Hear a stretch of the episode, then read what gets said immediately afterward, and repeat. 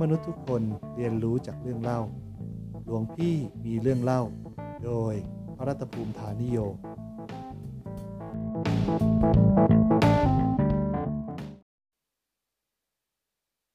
ท่านผู้ฟังทุกท่านครับ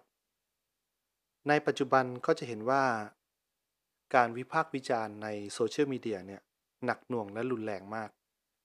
ยิ่งเป็นในประเด็นที่เป็นแง่ลบด้วยนะเราจะเห็นการวิพากษ์วิจารณ์แบบ เสียหายหายเลย แล้วถ้าสมมุติว่าคนที่ถูกวิพากษ์วิจารณ์เป็นเรา เราจะทำยังไง แล้วเพราะอะไรกันผู้คนมากมายในโซเชียลมีเดียเนี่ยจึงใช้ถ้อยคำบั่นทอนกำลังใจให้คนอื่น และรู้สึกแย่ ในวันนี้หลวงพี่มีเรื่องเล่าจะมาเล่าให้ฟังกันครับ ในเรื่องของการรับมือการวิพากษ์วิจารณ์อาตมาก็จะขอยกตัวอย่าง นิทานเรื่องหนึ่งมาเล่าให้ฟัง นิทานเรื่องนี้มีชื่อว่าหมาบ้ากับสิงโตครับ เรื่องราวมีอยู่ว่ามีพ่อสิงโตกับลูกสิงโต ซึ่งกำลังเดินทางกลับฝูง ในระหว่างนั้นก็มีหมาบ้าตัวหนึ่งเดินเข้ามาใกล้ และเห่าใส่อยู่ตลอดเวลา พ่อสิงโตก็พยายามเดินเลี่ยงไปทางอื่น นพ้นเจ้าหมาบ้านั้น เมื่อพ้นไปแล้วลูกสิงโตจึงพูดขึ้นมาว่า พ่อ ขนาดเวลาที่พ่อเจอเสือตัวใหญ่นะพ่อยังสู้กับมันได้เลย แต่นี่แค่หมาบ้าตัวเดียวทำไมพ่อต้องเดินหลบด้วย ช่างไม่เหลือเสกสีของความเป็นสิงโตเลยนะครับ พ่อสิงโตไม่ได้ยินดังนั้นก็เลยบอกลูกไปว่า ลูกพ่อ การเอาชนะหมาบ้าตัวหนึ่งเนี่ยมันมีเกียรติมากขนาดนั้นเลยหรือ ลูกสิงโตก็ใส่หน้าครับ แล้วพ่อสิงโตเขาพูดต่อไปว่า แล้วถ้าหากโดนหมาบ้ากัด เกียรติของสิงโตเราจะเหลืออยู่ไหมลูกสิงโตก็ได้แต่พยักหน้า แล้วพ่อสิงโตก็สอนลูกต่อไปว่าจำไว้นะลูกมิใช่ใครก็ได้คู่ควรที่จะต่อกรกับเรา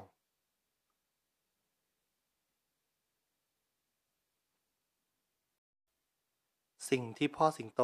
สอนลูกสิงโตก็คือว่า การที่เป็นสิงโตเนี่ย ย่อมเป็นสัตว์ที่มีเกียรติสูงส่ง จึงไม่ควรที่จะลดตัวเองไปกัดกับหมาบ้า ซึ่งมีสถานะหรือเกียรติที่ต้อยต่ำกว่า คนเราก็เช่นกันครับ ในบางครั้งบางทีเมื่อเราถูกวิพากษ์วิจารณ์เนี่ย เราก็ไม่ควรที่จะลดเกียรติของตัวเอง ไปทะเลาะกับใครก็ไม่รู้ ซึ่งผลลัพธ์ ของการที่เราไปตอบปากต่อคำหรือตอบโต้ หรือทะเลาะกับคนที่มาวิพากษ์วิจารณ์เราเนี่ย มันออกมาไม่ดีก็ได้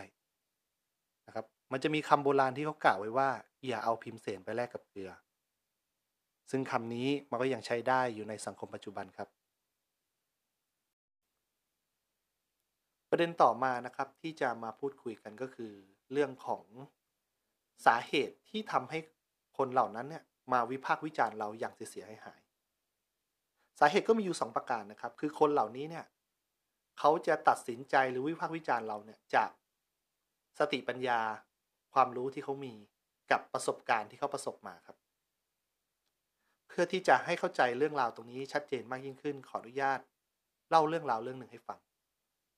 เป็นเรื่องของนักเรียนหญิงชั้นม .6 คนหนึ่งครับ กวันหลังที่เธอเลิกเรียนแล้วเนี่ย เธอก็จะไปติวหนังสือกับเพื่อน แล้วก็จะกลับบ้านประมาณ3ามถึงสี่ทุ่ม แล้วเวลาที่เธอกลับบ้านเนี่ย ป้าข้างบ้านของเธอก็จะพูดกรอกหูเธออยู่ทุกวันว่า กลับบ้านดึกอย่างเงี้ย ติดผู้ชายสิท่าอีกหน่อยเดี๋ยวก็ท้องไม่มีพ่อ แล้วเธอก็เสียใจมากครับ ก็ไปเล่าเรื่องนี้ให้แม่เธอฟัง แม่เธอก็เป็นแม่ที่ดีครับ ก็ปลอบใจแล้วก็บอกว่า ป้าข้างบ้านที่ว่าหนูเนี่ยในอดีตเนี่ยเขาก็เรียนไม่จบมสามแล้วก็ท้องขึ้นมา แล้วลูกชายเขาปัจจุบันเนี้ย ก็ไม่รู้เหมือนกันว่าพ่อเป็นใครครับ จากตรงนี้เนี่ยนะครับมันไม่ใช่แค่เรื่องของสติปัญญาหรือประสบการณ์ที่เขาประสบมาอย่างเดียว มันเป็นเรื่องของสภาพจิตใจเขาด้วยครับ ซึ่งก็จะมาต่อในประเด็นที่ 2 ก็คือว่า ผู้คนทุกวันนี้เนี่ยก็ร้วนตกอยู่ในสภาวะที่เครียดครับ กัดกลุ่ม ไม่ว่าจะเป็นเรื่องปากเรื่องท้อง เรื่องครอบครัว เรื่องรักโลภโกรธหลงนะครับ สิ่งเหล่านี้เนี่ยมันเหมือนขยะที่มันสะสมอยู่ในใจของเขาพอเรื่องราวที่เขาเจอเนี่ย มีประสบการณ์ใกล้เคียงกับเขาที่เจอมาปุ๊บเขาก็จะพร้อมเทสิ่งเหล่านี้ออกไปใส่ใจ ออกไปใส่คนอื่นโดยทันทีครับมันจึงไม่ใช่เรื่องแปลกครับที่ว่า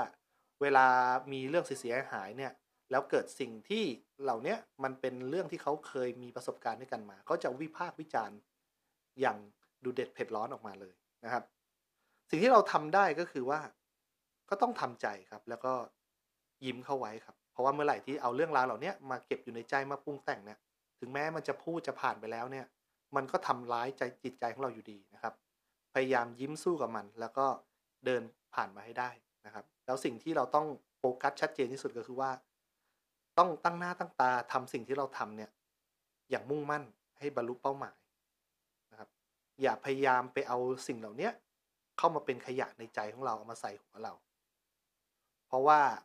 ความเป็นจริงของสังคมทุกวันนี้เราไม่สามารถที่จะหลีกหนีคำวิพากษ์วิจารณ์ได้ สิ่งที่เราจะทำได้ก็คือตั้งสติครับ แล้วก็ถามตัวเองว่า มันคู่ควรแล้วหรือที่คนที่มีสติปัญญาอย่างเราเนี่ยจะไปใส่ใจหรือให้ความสำคัญกับเสียงนกเสียงกา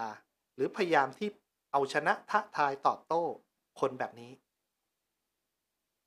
ที่พูดแบบนี้ก็หมายความว่าไงครับ หมายความว่าคำนินทาเนี่ยเราก็หนีไม่พ้นครับ แม้แต่พระเจ้าเองก็เช่นกัน จนมีพุทธภาษิตบทหนึ่งกล่าวไว้ว่า นัตถิโลเกอนิทิโต แปลความว่าผู้ไม่ถูกดินทาไม่มีในโลกครับ ก็ นี่ก็เป็นเคล็ดลับดีๆนะครับ ในการที่เราจะไปรับมือกับคำวิพากษ์วิจารณ์ที่เกิดขึ้นกับเรานะครับ มันอาจจะยากหน่อยแต่ว่าเราก็ต้องพยายามทำความเข้าใจแล้วก็ฝึกฝนรับมือกับเราครับแล้วก็จะผ่านคำวิพากษ์วิจารณ์เหล่านี้ไปได้ แล้วเราก็จะโตโตขึ้น ในสุดท้ายนี้นะครับ ขอขอบคุณทุกท่านนะครับ ที่ติดตามรับฟังมาตั้งแต่ต้นจนจบ ขอความสุขสวัสดีจงมีกับท่านผู้ฟังทุกท่าน ขออำนวยอวยพร Thank you.